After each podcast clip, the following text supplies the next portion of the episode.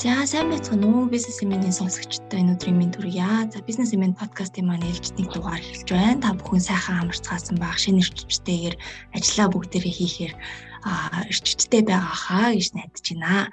За өнөөдрийн дугаарт маань нэг сонирхолтой зочин оролцож байна. За энэ удаагийн дугаараар бид сэтгэл засал гэдэг ойлголтын тухай ярина. Тэгээ зөвхөн сэтгэл засал яагаад бид бүхэнд хүн бүрт хамааралтай хэрэгтэй зүйл гэдгийг энэ удаагийн дугаараараа ярих болно. За энэ сэдвээр ярихаар бидэнтэй коуч сэтгэл засалж болормоо Канадын Торонто хотоос холбогдоод байна. За сайн байна уу та?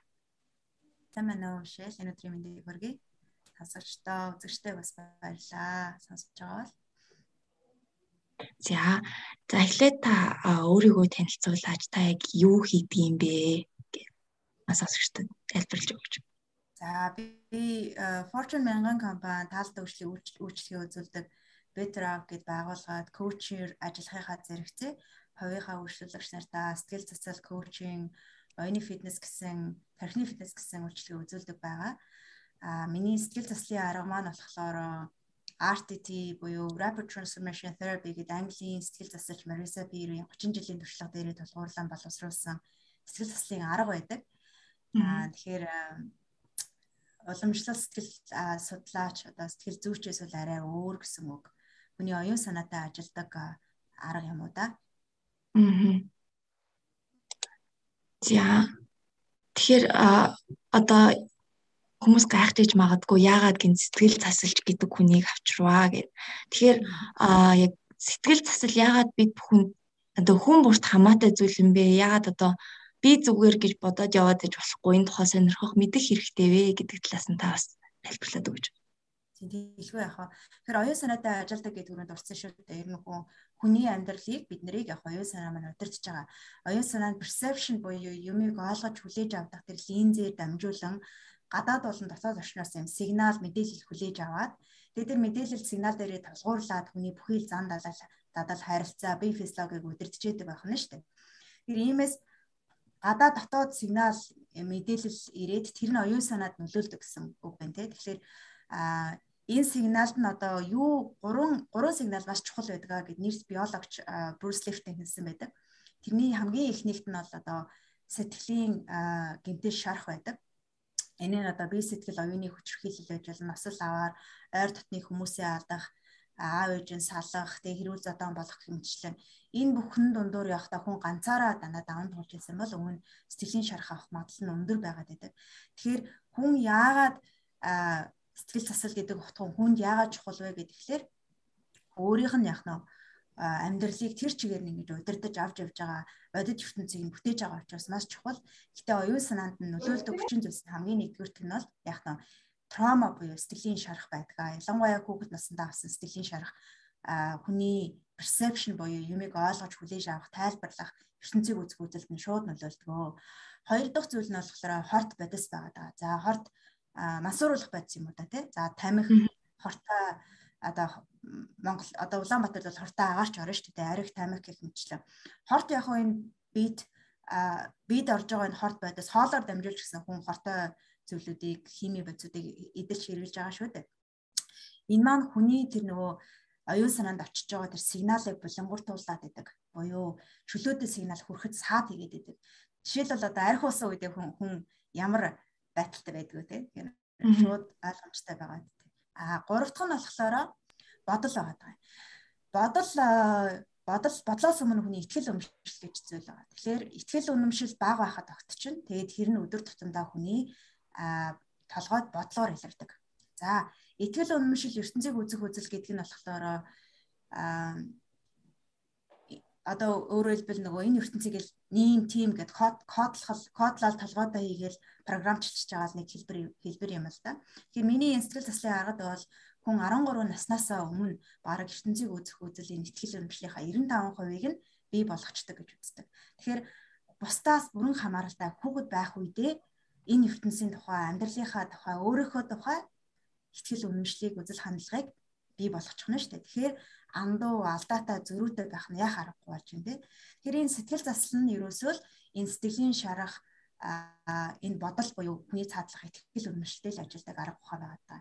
Тэгэхээр хүн болгонд бодол байна. Хүн болгоно хүн болгоны хүн болгон бодит ертөнцөө оюун санаагаараа бодлоороо дамжуулж бий болгож байна.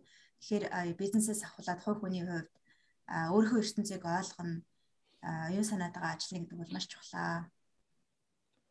Аа. Аа сэтгэл засал нь одоо яг нөгөө бизнес дээр буугаад ирэхээр яг одоо одоо тэнд яг нөгөө бид нар голдуу менежерүүдээ захирлууданд удирдах ажилтнуудын нөгөө сэтгэл зүйн талаар ярих гэдэг. Тэгэхээр яг сэтгэл засал нь одоо бизнестэй холбогдоод ирэхээр яг ямар ач холбогдлыг бий болгодог вэ? Яг гоо сэтгэл засал хүнд туслах энэ арга ухаан ч бүр тоолшгүй болон байгаа. Тэгээ зүгээр л сэтгэл заслын уламжлалт бус psychotherapy тий одоо сэтгэл зүй сэтгэл зүйн дэмжлэгээс гадна өөр ямар хідэн төрлийн арга байна вэ гэж зүгээр л хайхад хамгийн гадаа 300 орчим ингээд хайлтууд нэршлүүд гарч ирж байгаа байхгүй. Тэгэхээр зэрэг энэ бүхэн чинь хүнд юу нь ямар өөрөхтэй юм бэ гэдэг тэгэхээр хүнийг дотоод ертөнцөө өөрийгөө ойлгохтол туслах гэдэг. Өөрийгөө ойлгож мэдээгүй хүн яаж хүн өдөртөх вэ те? Яаж бусад хүнийг ойлгох вэ? Тэгэхээр бизнес дээр хүн одоо хүн бусдыг манлайлыг хүн удирдыг гэх юм бол яах аргагүй дотоод ертөнцөө ойлгох хэрэгтэй болно. Дотоод ертөнцөө ойлгоход янз бүрийн арга байж болно. Түүний нэг нь бол сэтгэл заслын арга байх нэ. Тэгэхээр сэтгэл засал авсан ялангуяа манай сэтгэл заслыг авсан хүмүүс бол нэг сэтгэл засал аваад зүрхэн нэгтчдэг. Яагаад би зүрхэн нэгдэж ин гэд хэлж ийнэ гэхлээр ингэдэг хүн усан торных явцдаа зөвхөн оюун санаанд итгэдэг болдог, толгойд итгэдэг болдог. Яг бол толгой оюун санааны үүрэг юу таныг аль болох энэ дэлхий дээр урт удаан хугацаанд амьд байх үүрэгтэй. Амьд байх үүргээ гүйцэтгэхийн тулд хит хамгаалдаг тий энд ч ингэж болохгүй тэгж болохгүй энэ хүн ч аюултай тийм юм ч аюултай гэд янз янзын яах нөө хит андуу ихтгэл үнэмшил хит андуу бодлуудыг бий болгоод ингээд хаалтанд хориод байдаг байх нь дээ. Тэгээд өсөн тойрных явцдаа ер нь бол бүх хүн хүн дурсамжаа одоо тархиндаа бичиж авчиж байгаа. Тэгээ ялангуяа сарвчин сарвчин тархиндаа гэж ярьдаг. Энэ дээр өнгөрсний мэдээлэл бүх мэдээлэл чинь нийлүүлээд 70 тухамсар гэж яриад байгаа. Тэгээд тэр 70 тухамсар нь хүний амьдралын 95%-ыг ингээд мэдгүйгээр удирдах байдаг гэдгийг ярьдаг шүү дээ. Тэгээд энэ өнгөрснөөс өнгөрсөндөө бүх мэдээлэл чинь нэгдүгээрт бидээр бичигдэж байгаа. Бидээр хадгалагдах нь байна. Тэгэхээр хүний хүний бидээр хадгалагдаад за оюун санаа нь болохоор хит ингэж хүнийг хамгаалаад тэгээ зүр сэтгэл нь яах нь ерөөсөө нээлттэй байхаа болчдөг. Зүр сэтгэл нь хаалттай байгаа хүн ерөөсөө хүнийг зөв удирдах чадахгүй зөв хүндээ зөв харилцаж чадахгүй ойлголцохыг ойлголцлыг ерөөсөө эрхлэхгүй харин эсэргээрээ би яаж өөрийгөө нотлох вэ? Эгогоо яаж өвшүүлэх вэ? Яаж би хүнд мундаг гэдгээ харуулах вэ? гэдэл яах нь нийгэм надаас юу хүлээж байна? Тэрэнд нийцгчл а нийцгчл ерөөсөө тэмцэлдээд байдаг. Тэгэхээр ингэж тэмцэлж байгаа тохиолдолд хүн яг амьдралаа нэгэн гурван арга барилаар удирдах байгаа юм л да. Ингэж тэмцэлж байгаа тохиолдолд бүр том зургаараа бол айцаар амьдралаа удирдах байгаа гэсэн. Хэрвээ ингэхгүй юм бол хүмүүс намайг тоохоо болчихно. Би ганцаараа болт чинь хаягт чинь гологт чинь. Тэгэх юм бол би энэ дэлхий дээр урт удаан хугацаанд амьд үлдэж чадахгүй. Тэгэхээр оюун санааны нэг өөрийгөө хамгаалах үүрэг байгаад тэг бүр энэ энэ хамгаалах механизм чинь асар хүчтэй буюу секундэд 5 удаа ингээ эргэлдээд хаана ямар аюул байна гэж ингэж цагдаагийн машины дохоо шиг ажиллаж идэг. Тэгээ энэндээ удирдахчих юм бол айцаар амьдралаа удирдуулчих байгаа. Айцаар амьдралаа удирдуулчих юм бол гурван нөхцөд гурван төрлийн хариу үйлдэлийг амьдралдаа үзүүлнэ. За нэгдүгээрт нь юу? Flight буюу одоо цугтаахтай зайс хийх цугтаах. Тэгэхээр яах нь бүр нийгмээс тусгаарлагдаад юу ч хийхэ болоод сэтгэл готролд орд юм уу хаалганы цаана амьдрах нь шүү дээ. Тэгээ хүмүүсээс цухтаа ямар нэгэн бэрхшээл хүмүүстэй одоо маргаан ихтгэлцэн гарлаа гэхэд шууд цухтаагаад даалга болчдөг. Энэ бол яаж вэ? Аа айж байгаа юм шинж байна шүү дээ. Хоёр дахь арга барил нь болохоор флайт буюу тэмцэлддэг, улаар нь тэмцэлддэг, өөрийгөө батлах гэж оролддог, бүхий л юунэ золиослон ингээд ерөөсөө ядархаа мэдгүй зүтгээд байдаг. Тэ энэ болгоны цаана нөгөө оюун санааныхаа хит хамгаалах, амьд үлдэх инстинктээ хөтлөгдсөн л айцаар амьдралаа удирдах байлаа гэсэн үг. А нөгөөх нь болохоор freeze буюу одоо бүр хөших буюу ямар ч хөдөлгөөнгүй болно. Буюу үнэхээр биеийн хувьд ч гэсэндээ сэтгэл санааны хувьд ч гэсэндээ цогтохгүй байх нь шүү дээ. Тэгээ бүр ямар ч хөдөлгөөнгүй таг дуугаа. Бүр дуу наалга болсон хүмүүс ч гэсэн байдаг шүү дээ. Тийм хүмүүстэй ч гэсэн ажиллаж исэн. А ер нь яг хүн одоо манай монголчууд чинь одоо нэг сэтгэл засал сэтгэл зүйчхээр одоо нэг жоохон тийм ари буруу төсөөл тийм нэг одоо юмтай хүмүүсийн одоо тийм авдаг үйлчлэгээ маягаар ойлгох хэсэг байгаа те. Гэхдээ сэтгэл засал хэрэгтэй эсэх хүн орондоо ер нь яг өөрөө яаж мэдэх өөрөө өөрөө ингээд өөрөө өөртөө ажиллах хэрэг яг тийм арга зам хэрэг байдгийг энийг яаж одоо мэдрэх вэ тийм ерөнхийдөө нэг газараа эргэлдээл байгаа бол та өнгөрсөн амьдралаа дахин дахин автаа байна л гэсэн үг. Хэрвээ ингэж штэ 13 нас хүртлээ ялангуяа 8 наснаас өмнө бүтээсэн ихтгэл үнэмшлүүд ертөнцийг үзэх үзэл бол асар хүчтэй байдаг. Бусдаас бүрэн хамааралтай амьдралын амьдралын сорил бэрхшээлийг бие даан даван туулах чадамжгүй үедээ өөрийнхөө тухай энэ амьдралын тухай нэг юм ихтгэл үнэмшил бий болгочих нь штэ. Тэгээд тэгээд тэрүүгээрээ том болсон хойноо ч гэсэн амьдралаа удирдах байдаг. Хүн харахад нэг том бизнесмен ч юм уу одоо хүн харахад нэг юм мундаг хүн гэхдээ яг ингээд харьцаад хандаад үзэх юм бол нэг жоох юм дөр реакцлаад, уурлаад, бухимдаал ингээл юм юмд ингээл сэтгэлийн амар тайван байдлаар алдаал ингээл унаж босоол байгаа чинь цаанаа хөөгчл байгааг шинж тэмдэг байгаа байхгүй юу.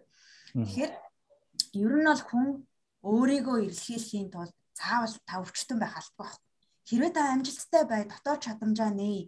Үнэхээр тэр байглаас аяасаа хүч одоо дахин давтчихгүй мөн чанараа нээ гэж бодож байгаа дотоод ертөнц рүүгээ л эргэлхийлэх хэрэгтэй. Ингэх тусам улам илүү хүчтэй болдог, улам амжилттай болдог. Юунд ч одоо юу ч ингээд өөрийг чинь ганхаач чадахгүй тийм сэтгэлийн хаттай болдог гэхүү дээ. Тэгэхээр шинж тэмдгийн үед бол янз янз явж болно. Хамгийн түрүүнд бол одоо трома ихтэй буюу сэтгэлийн шарах гэмтэл ихтэй байх юм бол тэр андуу ихтгэл үнэмшил нь ер нь бол хүнд амьдрал туулаа тэр дундуур гав ганцаараад гэдэг тэр ихтгэл үнэмшлийг авч ирсэн бол маш их тийм сэтгэлийн гүн шарах суудсан байдаг. Тэгээд хэдийгээр тэр нь ингээд хүн харахад амжилттай юм шиг боловч тэрийг нуугаад яваад иж болох нь шүү дээ. Тэр нь одоо юугаар илэрч болох вэ гэхээр нойргууд тий шүн байс иж байгаа сэрдэг болох. За шийдвэр гаргаж чадахгүй маш их эргэлзэх анхаарал огт төвлөрөхгүй байх бүр өсгөө мэдхээ болох. Бид нь юу болоод байгааг мэдгүй зөвхөн оюун санаандаа захирагдаад бээсээ тасарсан яваад байдаг. Замаа маш их ганцаардах сэтгэл нь хоосон, хоосон мэдрэмж төрөх. За тэгэл паник паник атак төртөх, anxiety төртөх гэл янз бүрийн байдлаар илэрч болно. Гэхдээ хамгийн том зүйл бол ерөөсөө хэрвээ ямар нэгэн зүйлийн төлөө хичээгээ зөвтгээд дандаа л унаад байгаа бол дандаа л нэг газараа тойроод байгаа юм шиг байгаа бол та өөрөө өөртөөгөө ажиллах хэрэгтэй болжээ буюу тэр багада олж авсан андуу ихтгэл үнэмшил өрөөсгөл ойлголтуудаа засах тэр даал тухамсардах ихтгэл үнэмшлийг өөрчлөх өөрийгөө жинхэнэ мөн чанараа хайх тэр аяллаа эхлүүлэх хэрэгтэй байна л гэсэн үг. Тэгснээс та өвчтөй байна. Маа надтай нэг эрэгтэй хүн уулзалт хийжсэн аа. За ерөнхийдөө сэтгэл засал авах хэрэгтэй санагдаж байна да гэж хэлсэн чинь чи намайг өвчтөй хүн гэж хэлчих үү дээ гэдэг сэтгэлээр унсан байгаа. Тэр ерөөсөө өвчтөй хүн гэж бодох хэрэггүй өөрийгөө өөрчлөе энэ амьдралаа өөрчлөе гэж байгаа хүн жинхнээс энэ амьдралаа өөрчлөе гэж байгаа л өөрөөсөө л хэлэх хэрэгтэй. Тэрний нэг хэлбэр нэг арга нь сэтгэл заслын л арга байгаа байхгүй. Тэгсэн өвчтөй гэсэн үг бол биш. Тэгээ ялангуяа энэ сэтгэл заслыг бол яг миний энэ төгсөн сэтгэл заслын аргыг бол тамирчид тэгээ бид ялангуяа борлуулалтын ажилчид, захирлууд, жүжигчид эдгээр их авдаг. Тэгэхээр нэг ингэж яриад байдаг штэ одоо сүүлийн үед орчин үеийн хүнд одоо нэг 3 хүртэлх гажилт гажуудалч гэдэг юм уу сэтгэл зүйн хувьд те байх нь бол хэвийн үзэгдлээ. Бид нар хизээ чи ийм ийм темптэй нэг юм баг амьдрч үзээгүй тийм болохоор ч одоо сүүлийн үед дээрэс нь шинжлэх ухаан нь өөрөө хөгжөөд нөгөө нэр том юмнууд гарч ирэхээр эн чинь өөрөө аягүй сүртэй байгаагүй юм шиг санагдаж байгаа штэ. Энэ талаараас тань танаас тодруулмаар байна л да. Одоо panic attack гэл нэг хүн гинт байж байгаа л тий anxiety гэл ингээл янз бүр. Одоо монголоор нь яг хэлж мэдэхгүй байна л та нөгөө нэршлүүдийн сайн мэдэхгүй болохоор жишээ нь одоо энэ энэ зүйлс өмнө нь байдаг байсан юм уу эсвэл үнэхээр бидний завгүй энэ байнгын биднээс амжилт ийм юмыг шаарддаг нийгмийн одоо үр дүн юм уу? Аа мэдээж гадны нийгмийн бид нар чинь амьд үлдэх инстинкттэй хөтлөгдөд ерөөсөө амьд үлдэх инстинкттэй хөтлөгдөд ерөөсөө нийгмийн хүлээлтэд бас нийцэж амьдарч байгаа. Амьд амьдраад байна штэ. Тий, нийгэм надаас юу хүсэж байна? Манай tribe буюу миний овог аймаг надаас юу хүсэж байна? Тэрэнд нийцэж амьдрий. Тэгэхгүй бол намайг жигээд гарах чинь тэгэх юм бол би одоо энэ дэлхийд амьд амьд үлдэж чадахгүй гэж тий. Тэгэхээр бүхий л яг нөө сэтгэл зүрэх оюун бодлоо яаж хүмүүс таалагдах вэ? Яаж нийцтэй байх вэ? Яаж хүндлэгдэх үү гэдэгт зориулаад байгаа байхгүй. Тэгээд гаднаас ингэж байгаа цагт угаасаа тэр сэтгэл зүйн сэтгэлийн одоо тэгш орчхуугаа алдаад амар тайван байдлаа алдаад тэгээ урт удаан хугацаанд явах юм бол тэр нь ингээд хроник тэгээ одоо өжиг өвчин болж болж болно. Одоо энэ мэдрэлийн систем нь нураад унчиж байна гэсэн үг багхгүй нураад унчиж болно гэсэн үг. Гэтэ а миний хувьд бол мэдээж тийм аа одоо хүсэл хүлээлт шаардлага хэд өндөр байгаа. За дээрэс нь 24 цагийн холбогдсон хэд их мэдээлэл бөмбөгдүүлчихсэн асар одоо хүн миний бодлоор бол одоо chaotic гэхэлэр замбраагүй орчин нийгэмд амьдарч шүү дээ тий. Тэгэхээр сэтгэл оюун санаа сэтгэл зүрхээ ингэж маш сайн хамгаалахгүй бол ер нь бол аа тийм таатай орчин биш энэ дэлхийн ертөнцийн одоогийн байгаа байдал бол. Тэгэхээр яаж хамгаалж сурах вэ тий. Гэвч за за 3 3 4 өвчтэй байдаг нь байдаг юм чи ингээд явчих байж л байдаг зөвл гэж хүлэн зөвшөөрөхөөс илүүгээр а би яаж өөрийгөө энэ орчинд хамгаалж тэ явж явах вэ? Би юу юуны төлөө зүтгээд байгаа юм бэ? Эгэдэ хөтлөгдөөд хүмүүс саалгах гад өдөр шөнөгөө а тэ өөрийн биеэ гаргуунд нь гаргаад зүтгээд энэ үү? Үнэхээр би амьдралынхаа өсөлт мөрөөдөл зорилгын төлөө өөрийнхөө сэтгэлийн дуудлагыг дагаж явж гинэ үү? Тэ а зөвхөн гих мэдчлэн тийм том асуултуудыг л өөрөөсөө асуух хэрэгтэй байх л та. Яг а энэ бүхнээс өөрийгөө хамгаалах бүрэн чадамжтай хүн хүн бол ерөөсөө бодлынхоо сэтгэл хөдлөлийнхөө өнгөрснийхөө бүтээгдэхүүн биш үү дээ. Харин бүхнийг дээрээс ажиглагч сонголт хийж ухамсар. Тэгэхээр та яг одоо энэ хэрвээ одоо вебинарыг үзэж байгаа бол ийм нөхцөл байдалд амьдрнаа. Угаасаа амьдрал юм зовлонтой маа хэцүү маа гэж хүлээн зөвшөөрөхөөс өмнө ийм байх албагүй шүү дээ. Амархан гой хүн хүчтэй дээ. Сайхан амьдрах хувьтай би тий. Тийм учраас би одоо өнөөдрөөс эхлэн зөв сонголт хийе гэх. Тэгэхээр хүн сонголтоороо дандаа ирээдүгөө чиглүүлж идэг. Зогсолт хийгээс сонголт хийх болгонд ирээдүйн замлаа чиглүүлж идэг. Тэгэхээр заавал бид нэр орчныхоо боол нь биш энийг харин дижитал технологи ашиглаад янз бүрээр өөрийгөө удирдаад аваад явах боломжтой гэж хэлмээр байна. Одоо манай Монголд түрүүн таялсан нөгөө нэг сэтгэл зүгийн ингээд өөрийгөө нээх тийм одоо дуртай биш гэх юм уу эсвэл угаасаа нөгөө нийгмийн янз янзын их хэмжээ уламжлалтай ингээд тойлцсон тийм одоо тийм стереотипүүд байдаг штэ. Тэр нь ингээд саад болоод идэв. Тэгээд маний ч одоо машинда тэнхлэг төхөргөө хийх дуртай мөртлөө ингээд дотоод тэнхлэг төхөргөө наалдагчаа явах анзаарахгүй дахиад гэдэгтэй. Тэгэхээр одоо та нэг зарим арга хэрэгслийг зааж игвэл одоо манай Монголын нийгэм дэр нэг тэр нэг сэтгэл зүйн тэнцвэрийг алдагдуулаад өөрийг чинь ингээ хамгаалтгүй байдалд оруулаад байгаа хамгийн гол хүчин зүйл юу вэ? Тэрийг яаж тэднээс одоо өөрсдөө яаж хамгаалах вэ? За хамгаа одоо арилахгүй махад тэднийг яаж тойрж байх вэ гэдэг тийм арга хэрэгсэл талаасаа зөвлөгөө өгөөч. Яг үнэ. Даваагийн хэлсэн үнэ. Ер нь бол өөрийнхөө дотоод би наваач гэсэн ингээд залуу байхад залуу байхад гинэ. Ер нь өөртөө ажилтдаг байхад манай ээж хэлдэг чи дотоод ертөнц рүүгээ өнгийн гаднаас юм хайгаад тах ингээд. Тэг дотоод ертөнц чи юу юм бэ? Юу ч мэдэхгүй, яаж хайгаач мэдэхгүй. Шалт дэмий юм ярьж яах ингээд яваад байдаг гэсэн. Тэгэхээр а дотоод ертөнц рүүгээ өнгөн гэдэг тэгэхээр зүгээр нүдэн айнаал амьсгал дээрээ төвлөрөх төдийдэл та өөрийнхөө дотоод мөн чанартай холбогдож байгаа. Таны дотор зөвхөн энэ махан бай харагдаад байгаа зүйлээс гадна сүнслэг чанар чинь сэтгэл зүрхч оршиж байгаа шүү дээ. Гүнзгий амьсгал аваад нүдэн айнаал амьсгал амьсгалаа гаргаал тэг хэдхэн орон нүдэн айнах төдийдэл дотоод ертөнцтэйгээ холбогдно. Гэтэ сэтгэлийн шарах ихтэй бол нүдэн айнч чадахгүй, анхаарал төвлөрч чадахгүй, зүгээр ингэ сууж чадахгүй байдаг маш их айдас тавтсан байдаг. Тэгэхээр яхаараагүй мэрэгжлийн хүнд очиж хандаж эмчилгээ хийх хэрэгтэй. Энэний одоо энерги эмчилгээ байж болно, бяцлал байж болно, йог байж болно, сэтгэл зүйн янз янзын аргууд байж болно шүү дээ. Аа хэрвээ хэрвээ энэ тэнцвэртэй байдлаа байн хадгалж явъя гэвэл гурван зүйлийг санах хэрэгтэй. Хүний мэдрэлийн системийг ийм гурван гурван бүлэгт ангилж болно л да. Өнгөөр бол одоо хар, улаан, ногоон гэдэг За ногоон бол яхаа ногоон гэрэл ингээ яв гэсэн нөхөчтэй. Бүх юм сайн байна, тэнцвэртэй байна гэсэн. Тэгээ хүний хүн яг тэр тэр ногоон бүсийг бол тэр чигээр нь хөгжин цэцэглэх бүс гэж нэрлэдэг. Тэгээ ногоон бүс хүн байгаад байгаа цагтаа хөгжин цэцгэлж яадаг, урагшилж яадаг, ирч хүчтэй байгаад байдаг, бүтээмжтэй байгаад байдаг. Толгой маш гой цэлмэг тэнгэр шиг ажиллаж яадаг. Хизээ энэ бүсээс гараад улаан буюу хар бүс рүү орчдөг вэ гэхээр нэг юм хэл хязгаар боёо юм зураас байгаа даа юм л да. Тэгээ энэ зураас дунд нь болохоор энэ ертөнцийн бүхэл зүйл ингэ дээшээ доошоо ингэж явж идэг. Дандаа яах юм дээшээ доошоо одоо үйлцэж явж байгаа шүү дээ. Тэгээ ногоон бүс дунд дунд байхдаа нэлийн хөдөлмөрлөөд ингээд ирчгүүж гаргачлаа. Тэгээд доошоо буугаад амарна. Дахиад ирчгүүж гаргана. Гэхдээ яах нь хизээ буух уу, хизээ өксөх үү гэдгийг мэддэг байх. Буюу биеэ чагнад сурах. За би одоо хитний ачаалттай ажилласан бол яах нь хит удаан ачаалттай ажиллах юм бол миний энэ ирч хитрхи их биеэ би ашиглаад улаан бүс рүү буюу нөгөө бүх юм болохоо боллоо шүү. Нурж унах чинь шүү гэдэг тэр а одоо мэдрэлийн системийн улаан өнгийн тий хит хамгаалалтын горим айцсан төвд ороод ажиллаж авах учраас би оюун санааны минь тэнцвэртэй байдал алдагдчих учраас би одоо буухаа зогсоохоо мэдэх ёстой гэдэг яхна амарх гахна ш амархан нь штэ тэгэхээр ногоон бүс дандаа бай гэвэл хизээ амарх уу хизээ ажиллах уу гэдгийг маш сайн төлөвлөж сурах хэрэгтэй.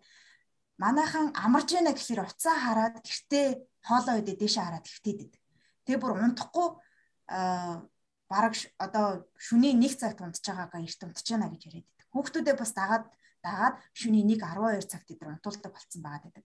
Энэ бол ерөөсөө амарж байгаа шинж тэмдэг амарж байгаа арга гэхэлтэр биш харин ч та бүр тудаа хугацаанд мэдрэлийн ядаргаа нэг орно. Нойрны чинь хэвийн байдал алдагдана. 10-аас 2 цагийн хооронд мелатонин ялгардаг тэр бүх бүх тэр эд эргэтэн чинь төхөн сэр гэдэг маш чухал нойр шүү. Тэгэхээр амралтаа маш сайн ац сурах хэрэгтэй. Тэгээ бие чагнаад сурна. Одоо жоохон байхад бол яадаг вэ? Бие чагналаа гэж загналдаг гэсэн шүү дээ. Одоо том болсон хүмүүс бие чагнаад сурна. За, миний бие дээр одоо ямар сөрөг шинж тэмдэг илэрч байна. Сэтгэл хөдлөл бол хүний машинаар бол одоо нөгөө машинаар бол тэр урд талд мэдээллийн самбар авахгүй сэтгэл хөдлөл. Тэгтэл яасан? Сэтгэл хөдлөлөө мэдрэнгүүд ээж аав нар загнадаг байсан шүү дээ яах гээд уйлаад байгаа дугаа гэлтэй яасгүй яасан юм ярдیں۔ гомдлтын чимээгүй цаашаа бай гэлтэй. Тэгээд дандаа бид юм битүү өсгцэн учраас үнэндээ сэтгэл хөдлөлөө сонсоод хэрэгтэй мэдээллийг авч чадахгүй зүүн соёнгоо сонсож чадахгүй байгаа. Тэгээ бүгдийг ингээд нуугаад хаагаад сурцсан. Тэгээ энийг нуугаад хаагаад битүү оргоод яваадаа хэцүү учраас тэрийг ямар нэг юмар гаргадаг. Тэр гаргаж байгаа арга зам нь элдв төрлийн донтолтоо гэдэг. Тоглоом нь донтох. Тэ? За одоо сошиал медиа донтох мөнгөнд донтох, статус нь донтох, ажил донтох энэ чи ялгаа байхгүй шүү дээ. Миний хувьд бол одоо нэг хэсэгтэй бол нийтлэг хэсэг ажил донтож явсан байдیں۔ Тэгэхээр энэ үед бол яг хөө гэхлээр бие хизээч сонсохгүй. Миний хувьд бүр шөнийн 12 цаг хүртэл ажилладаг байсан үе би 12 цаг өдөр хүртэл ажиллаж байгаадаа өглөө 8 цагт хичээлдээ явж байгаа жишээ нэ тий. Тийм. Тэгэхээр хүн бие чагнад сурнаа. Тэгээд бие чагнаад амралтаа зохицуулаа ингээд сурчих юм бол тухайн яг нөө ногоон бүстэй байгаад тах нь. За улаан бус, хар бус гэж нэг хоёр юм яриад байна тий. За түрүүний ярьсанчлан нөгөө дайрах цухтах гэсэн тэр хамгаалтын бүстэл ялгаа байхгүй дээ. Улаан бүст орох юм бол хүн хит их улааран хөөцөлдсөн юмны төлөө бүр ингээд эгодоо хөтлөгдөн улааран хөөцөлдсөн байдаг. Энэ бүс байгаа хүмүүс унтаж чадхаа болсон байдаг. Аа маш их реакт одоо реакцлдаг, ууралдаг, бүх хүнддэг, бүх хүмүүсийг үзээ яддаг хатуу ширүү бүх юмыг хяналтандаа байлгах гэдэг. Тэрнээсээ болоод ингээд биеийн хүртэл хөшөө болцсон. Тэгээд одоо хөмсгөн ингээд нийлцсэн тий. Тэгээ ерөөсөө өөрийнхөө байж чадахгүй, тайван байж чадхаа болцсон байдаг.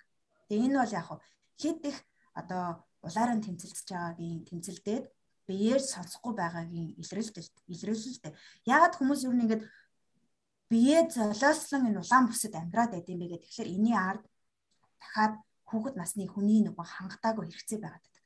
Хэрвээ хүүхэд насндаа үнэхээр хайрлуулах, байгаараа хайрлуулах тэр attachment гэдэг да нэг юм дотн чин сэтгэлийн холбоосыг ээж аавтайгаа юм уу те нэгээс хоёр хүнтэй холбоосыг бий болгож чадаагүй бол өөрийнхөө рүү байж чадхаа болчдөг. Тэгээд эрхэх бүх том хүмүүсийн хүлээлтэд нийцэж амьдрна. Тэгээд том болоод нийгмийн хүлээлтэд нийцэж амьдрах нь дээ. Тэгэхээр миний би хинбэ, миний би юу болж байна гэдэг ерөөсөө чухал биш байх юм. Тэ? Тэгэхээр би хайрлуулахын тулд амьд үлдэхийн тулд ямар нэгэн хин нэгэн байх хэвээр. Би хичээх хэвээр, хөтөлбөрлөх хэвээр, бүх юма залууслах хэвээр. Тэгээд яах нь урт удаан хугацаанд өөрийгөө гацаанд оруулаад байгаа. Мэдээж хүн зоригтой, мөрөөдөлтэй алсын хараатай амьдрна. Гэхдээ юуны төлөө яваад байна гэдэг нь хоёр ялгаатай байгаа юм л да. Нэг нь өөрийгөө нотлохын тулд, үн цэнийг нотлохын тулд а нөгөөх нь яг би угаасаа үн цэнтэй Тэгэхээр үн цэнтэй юм хийж амьдрна гэдэг хоёр ялгаатай байгаа. За хоёр дахь нь болохоор тэгээ энэ нь яг энэ улаан бус байгаагийн нэг зүйл нь дотоод ертөнцийн маш их юм замраагүй байдал.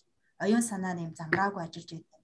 Траума буюу сэтгэлийн шарх өндөртөө тэгээд андуу ихтгэл өмчлөлттэй ямар ч замраагүй талбайд ажиллаж байгаа юм шүү дээ. За гурав дахь тэр нөгөө хар бус гэдэг байгаа нь болохоор дотоод ертөнцийн тийм rigid буюу хатуу ширүүн байдал. Одоо нэг яг нь ууралсан бол уураа тавьж чаддаг. Нэг гомцсон бол гомцоо тавьж чаддаг. Тэгээд тэр нь одоо энэ хар бусыг бол одоо үний сэтгэл готролд орох. За ирээдүйн ихтгэл найдвараа алдаад уусаа хичээгээд чи яах юм ямар ч нэмэргүй юм чи. Ингээл хөвтжээ, ингээл лүч хэрэггүй гэдээ буугаад өчөж байгаа юм.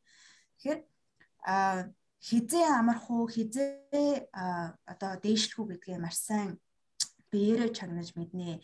Энэ чагнах мэдээллийг авах гол хэрэгсэл чинь бол сэтгэл хөдлөл юм аа. Сэтгэл хөдлөл чинь биедээ мэдэгдэнэ, мэдрэгдэнэ. Мэдрэгдэж байгаа бүх мэдрэмжүүдээ мэдрэх хэрэгтэй. За, би одоо таны бүр ботсон бодол болгон чинь бие дээр реакц шинж тэмдэг үүсгэж байгаа. За та хоёр одоо нэг лимон амандаа хийж ийн гэд бод та. Юу мэдрэгдэж байна? Гашуун ааруул амандаа хийж ийн гэд бод та. Шүс шүс Тийм ийшээ чангарч байна. Чангарч байгаа үстэй тийм. Яг үүнтэй адилхан ботсон бодол болгон хэлсэн үгээр хүний хүний бие дээр үүсгэж байна. Тэгэхээр ногоон бустэй бай, би улаан бус байна уу, хар бус байна уу гэдгийг анзаарахын тулд Бидээж аль хэдийн анзаарч байгаа хүмүүс байгаа. Тэгэхдээ илүү их анзаарч хорон тутамдаа мэдлэгтэй бай гэж бодож байгаа бол за би юу бодож байна? Миний бодсон бодол миний бие дээр ямар шинж тэмдэг илрүүлж байна? Тэгээ энэ нь ямар мэдрэмжээр илэрч байна? Энэ мэдрэмж надад юу хэлэх гээд байна? Заршил уурлаад байгаа бол тий мэдээж уурны цаана олон жил тийсэн гомдол байдаг. Бүр бар багаас аав ээжтэй гомдохоос ахуулаад олон жил тийсэн гомдол байдаг. Гэхдээ а уур уур уурлах бухимдах чинь үүрэгтэй бүх сэтгэл хөдлөл үүрэгтэй чухал байдаг тийм.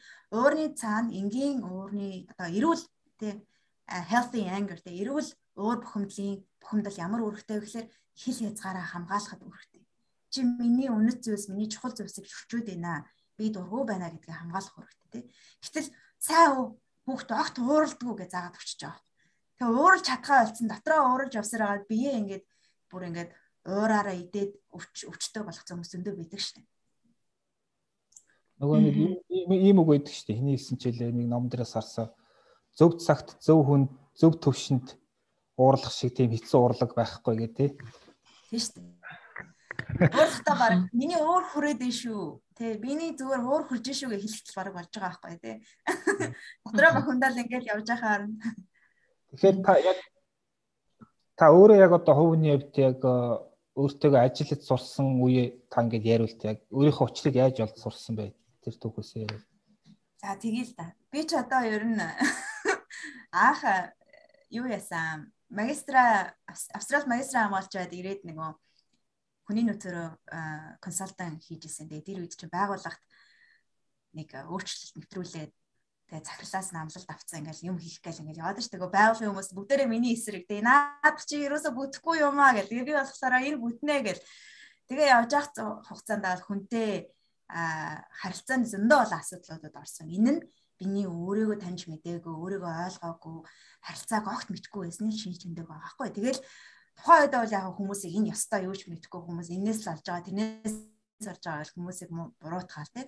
Гэтэ нэг өдөр би суугаад суугаад энэ юусоо болохгүй байна. Яаж хүмүүс нөлөөлдөг гоё арга байдгийм бэ? Хүмүүсийг би хүмүүс би одоо дэмжлэг үзүүлмээр байна штэ гэд. Тэгээд яг коучинг арга барилыг олж авч ирсэн. Тэгээд коуч болж байхад хамгийн том хүндрэлтэй зүйл надад юу байсан гэхлээр асуулт асууж сурах. Яа тэгэхээр би өөрөө дандаа манай соёл чинь заадаг соёл. Хүүхдийг яг хиг инг гэ заадагаас л хизээч асуулт асуудгүй шүү дээ. Тэгэхээр би багасаа сургууль ээж аваасаа холоо сургууль төгсөх хүртлээр энэ амьдралынхаа туршид баг дандаа над заалгуулж ирсэн байгаа. Тэгээ заалгуулж ирсэн учраас би ерөөсөө зааж л мэднэ. Тийг ингэ зааварлж л мэднэ. Асуулт асууж мэдэхгүй. Тэгээ энийг асуулт асууд сурах гэж нэр хөгөөж хөгөөж хөгөөж ирсэн гэдэг шиг болсон. Аа маш хэцүү. Сонсоход амархан юм шиг болож маш хэцүү. Тэгээ энийг нээгээд явж байгаа үедээ бол би өөрөө их сандралтай, өөртөө ихтгэлгүй. Тэгээ өөрөө ийм үзэл бодолтой, үзэл бодлоо чөлөөтэй илэрхийлж чаддаггүй. Энийгээ буруу гэж боддог тийм төрлийн хүн байсан. Энэ нь ингээд барууны хүмүүстэй харьцуулахад ингээд шал андаа ялгаад байгаа. Барууныхан бодсон бодол үзэл бодлоо чөлөөдөө илэрхийлдэг. Гэтэл би дотроо болохоор энэ буруу байх гэж бодоод хадгалаад байдаг ч юм уу тий.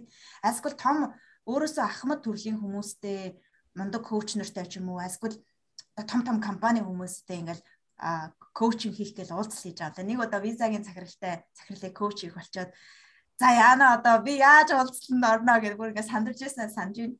Тэгээд энэ болгоноо энэ болгоныг би сэтгэл заслихаа аргаар даван тулсан. За коучинг коучинг тэгээ өөрөө бас коучтай ажилладаг. Тэгэхээр коучинг хийл гэж бас өөрөө даван тулсан байгаа. Жишээлбэл би миний а тэр сандрал юунаас холбоотой байсан бэ гэхээр баг байхад манай багш намайг нэгдүгээр анги дүнж нэгдүгээр ангид ороход манай багш намайг нэлийн зодддаг байсан юм. Хүмүүсийн өмнө зодод загнаад байдаг байсан. Өдөөний өгтгөл зодод загнадаг байсан. Тэгээд тэрнээс болоод тийм трама буюу сэтгэлийн шарах тийм гимтэл үүссэн. Тэрийг ерөөсөө анзаараагүй хаяад явцсан. За хоёрт нь болохоор аа Тэгээ хоёрт нь болохоор ямар түүх байсан бэ гэхлээр А тийм бас нэг түүх байгаа. Мөнгөний тухай жишээлбэл ингээд маш их андуу ихтгэл уншилтэй. Тухайлбал би зөндөө олон доллар ингээд төлөөл тэгээд ингээл хүчнөө сургалт ингээд аваад өөртөө хөрөнгө оруулаад байгаа хэрнээ үйлчлүүлэгч нараас мөнгө асууж ерөөсөө чаддгүй байсан. За за өнгөө игээд өгч өнгөө игээд өгч гээд тэгээд яагаад ингэдэм болоо гэд дахиад өөрөө судлаад үзсэн чинь аав маа надад нууцаар мөнгө өгдөг. Тэгээд мөнгө хүлээж авахдаа яагаад надад нууцаар мөнгө өгöd байгаа юм бол гэж бодоод ах ихч одоо дүү хоёроо тийм нэг тийм ахвал аваад байгаа юм шиг мэдрэмж төрөөд маш хэцүү санагддаг байсан. Яг тэрэн шиг би одоо том болсон байна. Үйлчлүүлэгчээсээ мөнгө авах гэхлээр бүр амар хэцүү санаг. Үнэхээр туйлын хэцүү санагдаад дандаа үгүй гэж хэлдэг байсан. Тэр энэ ихтгэл өмшөөс салсан. Тэгээд түүн дээр нэмээд эмээ өвөдө бүр жоохон байхасаа зарагдаад өө угаасаа одоо ясмахаа тултал гэдэг шиг нөгөө маш сайн маш их хөдөлмөрлөн. Гэтэ хариуд нь угаасаа юу ч хүртэхгүй юу ч хүлээхгүй тий. Ингээл хөдөлмөрлөл хүн зарагдал байж байгаа гэдэг тийм ихтгэл уншилтай. Зүгээр цагаан хонь хариулаад ингээл байж би тэгээд угаасаа энэ миний хийх стал ажил хариуд нь би юу ч хүрт авахгүй. Тэгэхээр мөнгө бол яг юм энергийн урсгал байдаг л да. Тэнгүүд нөгөө над руу ирэх урсгалыг би хаацсан. Тэгээ оюус нараа хаацсан байх нь дээ. Мөнгө бол ингээд мөнгө авах надад аягүй муухай дээ. Надад битгий өг гэдэг ингээд цааш нь хаагаад төлөхөд байх нь тий.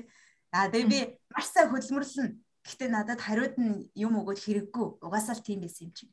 Цаашаас түлхээд байдаг байна шүү дээ. Гэх мэдчлэн яг өөр дээр зөндөө олон талаар ажиллаж байсан л да.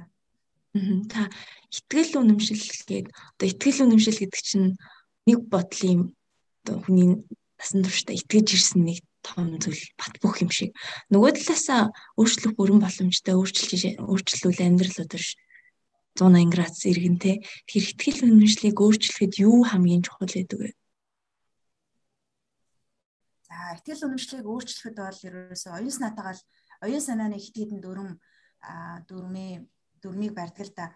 Гэтэ яг хуу ийм итгэл үнэмшил belief гэдгийг а арай одоо belief гэдгийг яг ертөнцийг үзэх үзэл хандлага гэдээ ойлгочих болох юм Монгол хэлээр тэгж арай буугаад аж маа даа.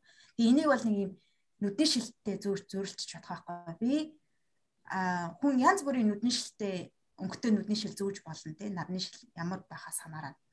Тэгмэд би одоо баг байхдаа харан өнгийн нүдний зүтсэн бол нүдийг хараад тахна шүү. Юм болгоныг л сөрөг хараар хараад тэгээд цэнхэр өнгийн нүдний шил зүтсэн хүний шал ондоноос хараад цэнхэр өнгийн нүдний шил зүтсэн хүний ямар сонин гинэ тэнэг хүн бэ гэд ингээд бухимдаад байх юм уу тий. Тэгсээр нэ өөрийнх нь нүдний шил хар байх нь шүү. Тэгэхээр энийг яаж өөрчлөх вэ гэхээр оюун санаа ерөөсө танил зүйл дээр зүйлдээ татагддаг. Тэгэхээр шин итгэл үнэмшлийг танил болгоно танил болгохын тулд яах вэ гэхээр бүр ингэ тавтаж баян тэр юм ингэ тавтаж ойлгуулна. Жишээлбэл яг манай сэтгэл засал ингээ авсан хүмүүс маань ингээ бичлэг сонсдгийг хамгийн магадаа 21 21 хоног ингээ бичлэг сонсоод өөрөө ихтгэл өмшлөө өөрчлөх тийм юмнуудыг хийдэг. А миний хувьд ийм бичлэгээс гадна надад тусарж исэн зүйл бол одоо баттгал гэж нэг зүйл байна.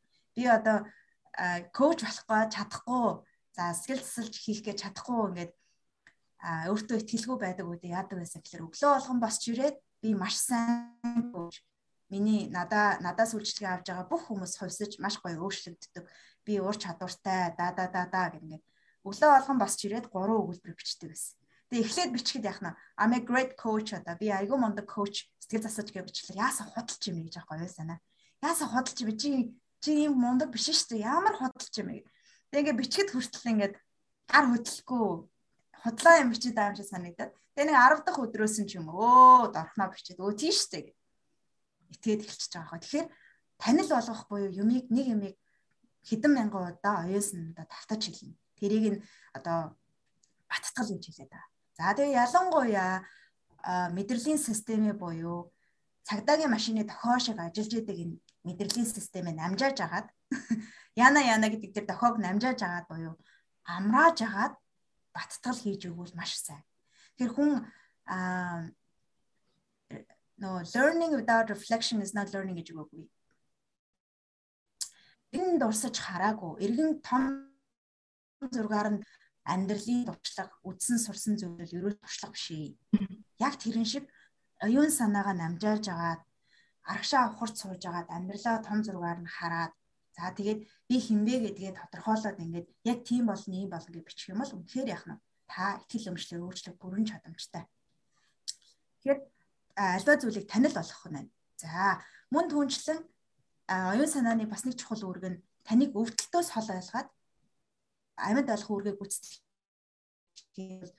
өвдөлтөө хэцүү таныг хол байлгаад сайхан таатай зүйл рүү ойрхон байлгаа. Тэгэхээр хүрхгээд байгаа тэр зүйлээ амархан сайхан болгох нь шүү дээ. Итгэл үнэмшлээ. За би одоо ажлаа цаг тухайд нь за зорилгодоо хүрч чаддаг, тэг тууштай байж чаддаг хүн бол болмоор байна. Тийм тийм хүн, тийм итгэл зорилго тэхийн тулд нэгдүгээр би зорилгодоо угаасаа би зорилготой утга учиртай амьдрах хувтай хүн гэж үртэ итгүүлэх хэрэгтэй. Би ийм лаг мундаг амьдрахгүй, би угаасаа худлаа гэж яриад байдаг штэ. Ийм тийм онцгой хүн бишээ би ингээл жирээл ингээ байж байвал болно гэд. Эн чинь яаж дахиад өөрийгөө хязгаарлаж байгаа нэг итгэл юм шил тэ. Тэгэхээр хамгийн нэгдүгээр би зоригтой сайхан амьдрах хувтай нэг гэдгээ бүр ингээд оюуснантай ойлгуулж хэрэгтэй. Хоёрт нь ийшээ хүрэх амархан. Ингэж зоригтой тэгээ зоригтой хүрэх амжилттай амьдрах амархан. Амархан гэж ойлгуулах хэрэгтэй. Тэгвэл нуруунд дээрээ хэцүү гэж ойлгуулад маш хүн байдаг гэж ойлгуулчихлаар тэрний төлөө явах ямар ч сэтлийг оюун санаач өгөхгүй байх нь шүү. Тэгээд хоошин татаад анхаарлыг чи энэ тэнд сарниулаа л гэдэг. Тийм учраас амархан гэдэг ойлголтыг яаж өвдөхгүй амархнаар оюун санаандаа энийг чухал гэж ойлгох вэ гэдгийг ойлгох хэрэгтэй. Яагаад юу нэг яг би энэ дээр нэг зүйл нэмээд хэлчихье гэж бодлоо. Яагаад хүний хүн ингээд амьдрах өдөр тутамдаа амьдрах асар хүн хэцүү байгаад байгаа гэж яагаад гэвэл хүн өнгөрснөөхөө мэдээллийг нуруунд дээрээ биен дээрээ тээгээд яваад байгаа. Өнгөрснөөхөө бүх мэдээллүүдийг буюу таагүй дурсамж, гомдол, зөвхрөл, өөр бухимдал тэр бүхнийг бүхнийг бүхнийгээ бүхнээсээ өөрийгөө чөлөөлж чадахгүй нуруунд дараа нуруунд дээрээ тээчээд тэгээд одоогийн энэ стресстэй амьдрал дээр ингээд тэмцэлдээд ингээ яваад хаа чинь маш их зовж амьдарч байгаа байхгүй. Энийн оронд өнгөрснөө ойлгоод тий бэлэг гэж хүлээж аваад эвлрээд гомдол цөхрлөө тайлаад тэгээ сайхан өөрийгөө өөрийнхөө биеэс тэр өнгөрсний мэдээллүүдийг чөлөөлч. Тэгээд одоогийн амьдрал эргэн тойрныхоо орчинд яаж би реакцлахгүй байх вэ? Яаж амар тайван байх вэ гэдэг аргаас урч тэгэл урагшлах маш амархан байхгүй юу гэнэ л. Энэ сэдвэр ингээд яриад байвал бас маш олон юм ярих аа. Гэхдээ яг би яг эргээд нэг бизнестэй холбож асуух болохоор одоо ялангуяа том компаниуд ингээ нэг байгууллага дээр сэтгэл зүйчийн үйлчлэгээ авдаг тийм бас одоо хандлага гэх юм уу тийм зүйл гарч ирж байна. Тэгээ ер нь яг таны бодлоор Монгол компаниуд тийм үйлчлэгээ одоо зайлшгүй шаардлагатай нь үү? Их зай шаардлагатай юм ямар хөө байдлаар ингэж авах хэрэгтэй вэ? Миний хувьд бол шаардлагатай гэж хэлсэн. За яагаад тэгж байгаа вэ гэхлээр манай соёл чинь өөрөө би нөгөө түрүү хэлсэн шүү дээ оюун санааны энэ perception буюу юмыг ойлгож тайлбарладаг тайлбарладаг тэр чадамжид гурван зүйл нөлөөлдөг гэсэн шүү дээ. Тэрний нэг нь бол сэтгэлийн шарах гэж байгаа. Манай соёл чинь Монгол орн чинь тэр чигээрээ сэтгэлийн сэтгэлийн гүн шарахтай соёл орон 200 жил яасан манжийн даралт ороод тэгээ 70 70 жил тэр социализмын тэ үед үеийн дарамтыг амсаад тэр үед чинь ямар их сэхэтнүүдийг алж хятсан тэ ямар их гавч гачигдал хэцүүдүүлийг амсан. Тэгээ тэрний дараа яасан ардчлалын бүх юмгаа нурж унсан үйсэн маш хэцүү үеийг даван туулсан шүү дээ. Тэр хүүхдээр бодох юм бол яаж юм?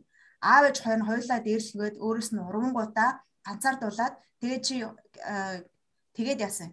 Гэрээсээ хөвөөд гадаа гаргаа ачиж байгаа байхгүй. Ямар ч мөнгө авахгүй ямар ч арга одоо нөгөө чадамж байхгүй. Тэгэхээр чин бодоод хүүхдээр ингээ бодоод үзэх юм бол яаж юм? Туйлын бүр ингээ сэтгэлийн гүн шарахтай байхаар байгаа зү. Тэгээ гав ганцаар энэ бүхнийг даваад болж. Тэгэхээр манай хүн болгоо удирдлага гэлтгүү. Ялангуяа ер нь бол удирдлага хүмүүс маш их зөртэй байдал алдсан байдаг. Тийм учраас би монгол хүмүүс энэ сэтгэл зүйчтэй байд юм уу, сэтгэл зүйн дэмжлэг гэдэг лам байд юм уу одоо тий яаж ч байсан тэр хүмүүсийнхаа сэтгэл зүйн асуудал дэмжлэг үзүүлээ. Ингэж чадахгүй юм бол юу болдог вэ гэхлээр танаа ажиллагч ингээ анзаарах юм бол маш доо миний минь тавьсан юм шиг тийм яана ингэж хэлж хэлжүүл энэ оруулч чинь ингэж хэлжүүл энэ оруулч ингээд хүн болгоно нэм реакцтай хизээлэл хизээ тесрэхэд бэлэн явж байгаа хэрэг. Энийн цаана юу байгаа гэхээр сэтгэлийн том шарах байгаа. Маш их амьдралдаа гутарсан санаа зовсон тийм тэр сүрүү сэтгэлүүд автцсан байгаа хэрэг. Тийм учраас дэмжлэг үзүүл. Тэгээ ийм сүрүү сэтгэл хөдлөлд автцсан хүн чинь нөгөө нэг ногоон бүст байж чадахгүй байх нь шүү дээ улаан юм уу хар бүсдэл ерөөсөө ажиллаа хийгээд байгаа. Тэгээ ногоон бүст орохын тулд сэтгэл зүйн дэмжлэг үзүүл тэнцвэртэй амьдралыг нь тэр оюун санаа за хүний хэрэгцээ байгаа шүү дээ. Биеийн хэрэгцээ, оюун санааны хэрэгцээ, аа сүнсний хэрэгцээ, сэтгэлийн хэрэгцээ гэх дөрвөн юм байна. Энэ дөрвөн хэрэгцээнээс нь ядаж аа хоёр дээр нь ч гэсэн дэмжлэг үзүүлж авах хэрэгтэй л байгаа юм л да. Яг одоо би ч гэсэн Монголоос надад нэг 3 хүн ажилтیں۔ Тэгээд өөртөө ажиллаж байгаа хүмүүсийн хамгийн түрүүнд надад сэтгэл засал хийж өгдөг. Тэгээд тэгээ оюуны фитнес хийлээдэг. За тэгээд оюуны фитнес хийж амжаагүй ч юм уу сэтгэл засал аваагүй ч юм уу хүмүүс байх юм бүр ингээд газар тэнгэр шиг ялгаатай. Яа нөгөөх нь реакцлаад янз янз юм яриад тэгсэн ингэсэн гэл нэг бол надад хэд таалагдах гэж гүгээл нэг бол нөгөөтгөө муулаад тэглээ инглээгээд бүр шалт юм юм цаг цагаа зарцуулаад яваад байна. Хараад байдаг. Харахад уур чадвартай юм шиг боловч тэгдэг тэгдэг. А харин сэтгэл засал аваад оюуны фитнес авчихаараа хүн шал анд болчихдог. Шал дэмий өмнө намаа дарга захирал юу гэж бодож байгаа бол энэ нь таалагдахгүй болов таалагдах болов ингээд хэлжүүл нөгөө захирал чинь ингэх болов тэгэх болов гэж бүр янз янзын юм бодоод өдрийн бодол шөнийн шөнийн нөгөө зүйдээ алдсан тийм байха бодол алдсан байха болчдөг гэх юм да. Тэгээ илүү их оюун санаа цэлмэг тэнгэр шиг ажиллаад анхаарал нь төвлөрөө бүтээмжийн сайжирдаг. Тэгээ энэ ер нь бол зүрх сэтгэлтэйгээ хүн холбогдоод холбогдчихоор энэ тархиных нь баруун талын мэрэгэн ухааны төгөжөл эрэг сэтгэлийн хөдлийн түүний төвчждэг. Э энэ нь идэвхтэй байгаа цагт бол бүтээлч байх, инновацлог байх, шинийг сэтгэх маш амархан. Хүмүүстэй холбогдох амархан Та түрүүн бөөл ам гэсэн шүү дээ. Одоо мань хэд чинь бол тэгээд нөгөө нэг асуул гарахаар л бүүдэр дахиад ламтай тохиолчдөг шүү дээ. Энэ талаар ямар бодолтой байд? Миний бодлоор бөөл ам нэг талаар ингэж байгаа хүн өөрөө өөрийгөө эмчлэх за өөрийн өөрийнхөө амьдралыг өөрчлөх үнэхээр туйлын чадамжтай. Бүр эд эсээ өөрчлөх бүрэн чадамжтай.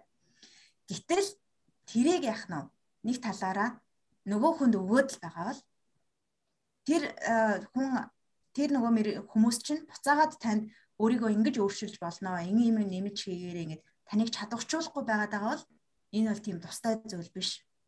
Тэгэхээр хараар очиж итгээл яг энийг ингээд ингээд хийчих юм бол миний заяаг өөрчилчөөрэй гэх юм энэ бол угаасаа урт удаа хугацаанд нөгөө карма мармаа нэргэж барьж аваад үлийн өрн үлийн өрн буцааж барьж аваад хэцүүхэн юм болдог юм хэлээ л дээ. Яг хөө тийм яг би түүхүүдтэй түүхүүдийг сонсч ирсэн. Тэгэхээр зөвөр өөрийнхөө өөрийгөө ойлгохгүйгээр хин нэгэнд очиж бүх юмаа даатгаж орхино гэдэг бол ерөөсөө боломжгүй зүйл. За лам дээр очлоо гэхэд лам ном уншиж байгаа бол тэр уншиж байгаа номыг ойлгох хэрэгтэй шүү дээ тийм үү? Юу уншиж өгч байгаа юм. За лам ядаж тэр ном уншиж өгөхөөс өмнө тэгвэл сэтгэлийн амар амгалан байлгах аргыг зааж өгөх хэрэгтэй шүү. Тэр аргыг нь сонсоод авах хэрэгтэй. Та яаж сэтгэлийн амар тайван байлгадаг вэ? За миний хувьд жишээлбэл би өөрөө Монгол соёл өссөн учраас манай би хүүхдээ бөөлөхдөө маань уншиж бөөлдөг.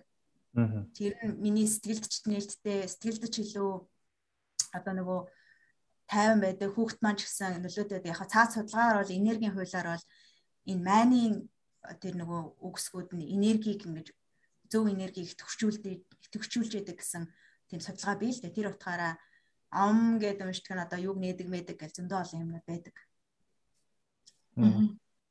Хараар очиж ихэхээс өмнө чадамжаа өөртөө олж авах гэх юм да. Танд өөртөө өөрт чинь өөрийгөө эдгэх, өөрийгөө өөрчлөх бүрэн чадамж байгаа.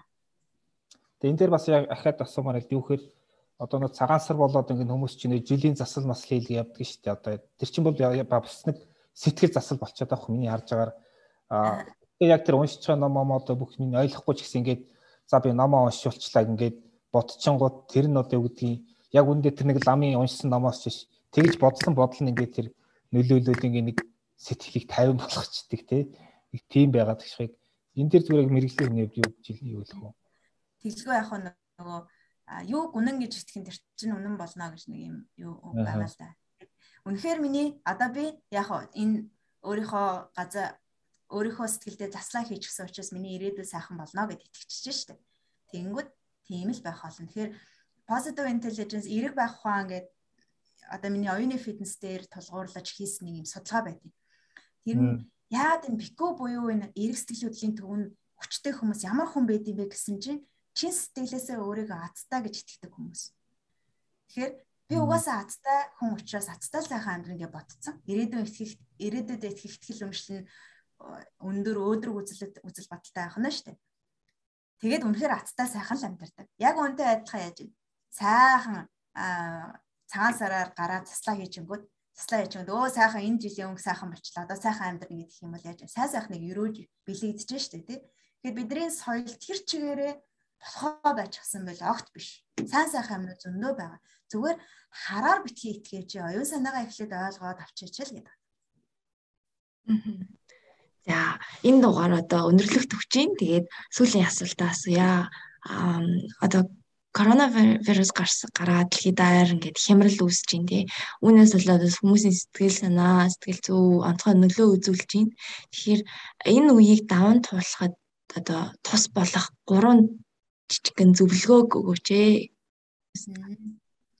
За.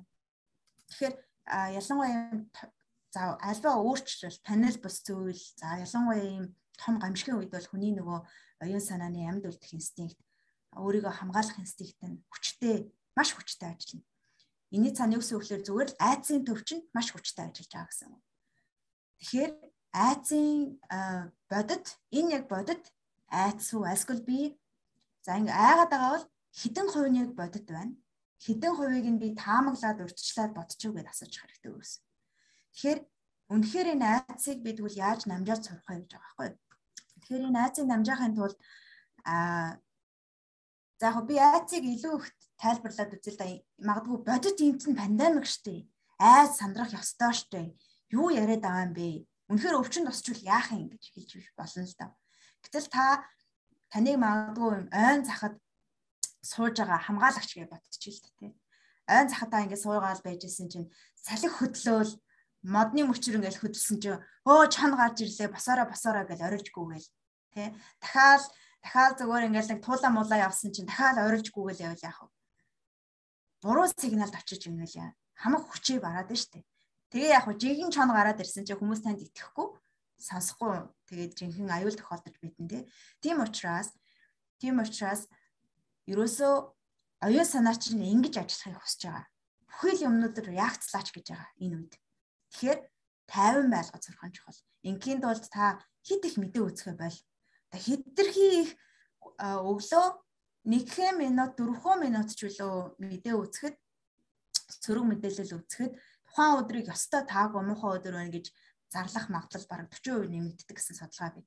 Би одоо сүүлийн 2 жил ерөөсөн мэдээлэл үзээгүй. А энэ нь яг ингээ үйлчлүүлэгчтэй одоо хүүхдээ ч гэсэндээ илүү сайн байхын тулд л та сэтгэлийн амар тайван байдлаа автахын тулд гэтээ мэдээ үзэхгүй байлаа гэд та энэ орчлонгоос одоо юу гэдгийг тасраад хэцүү байдал орчихгүй шүү дээ. Тэгэхээр өөрт ирж байгаа тэр мэдээллүүдийг сөрөг мэдээллүүдийг дасгах хэрэгтэй. Тэр болгонд яах нь салхи хөдлөх болгонд реакцлаад байвал жинхэнэ хүчээ алдна. Тийм учраас сэтгэлийн нөөц сурнаа. За тэгэхээр биеэр хязгаарлагдахаар бас сэтгэлээр хязгаарлагддаг.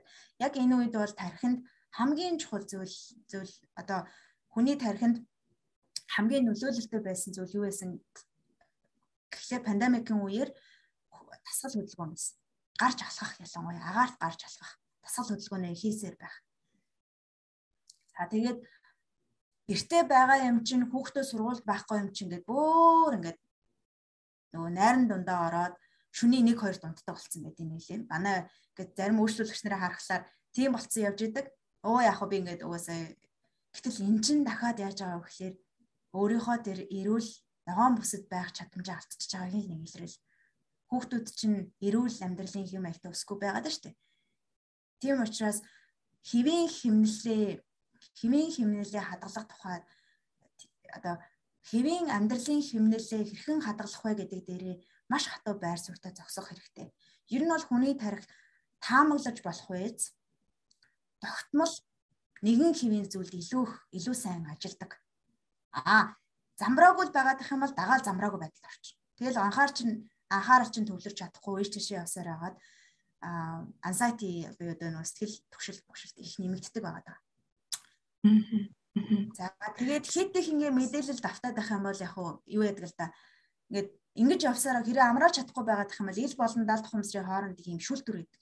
Тэр шүлтүр нь байхгүй болоод тэгээ өнгөрсөн амьдрал чинь нэг талаараа тэр чигээр нь өөрөө ч удирдах нь шүү дээ. Тэгээ бүр сөрөг сэтгэл хөдлөлд автаад үйл дийлдэх тийм сэтгэл хөдлөлд автаад хэцүү байдалд орно л доо. Аа. За баярлалаа танд. За сонсогчдоо нэмж хэлгээд болормог хөвчтэй бид цуврал дугаарууд хийхээр тохирсон байгаа. За ингээд цааш цааштай бид бүхэн одоо сая дуртагдсан оюуны фитнес гэж юу юм бэ? Хөгжинг яагаад чухал юм бэ? гэх мэтчлэн цуврал дугаарууд хийгээд явнаа. Тэгэхээр та бүхэн хүлээж аваарай. Дараагийн дугаарыг за өнөөдрийн дугаарт оролцсон болормог хөвчтэй баярлалаа. Ажилтны амжилт хүсье. Баяртай. За маш их баярлалаа. Мишель Онер сонирхолтой асуултууд асуулаа. Баярлалаа.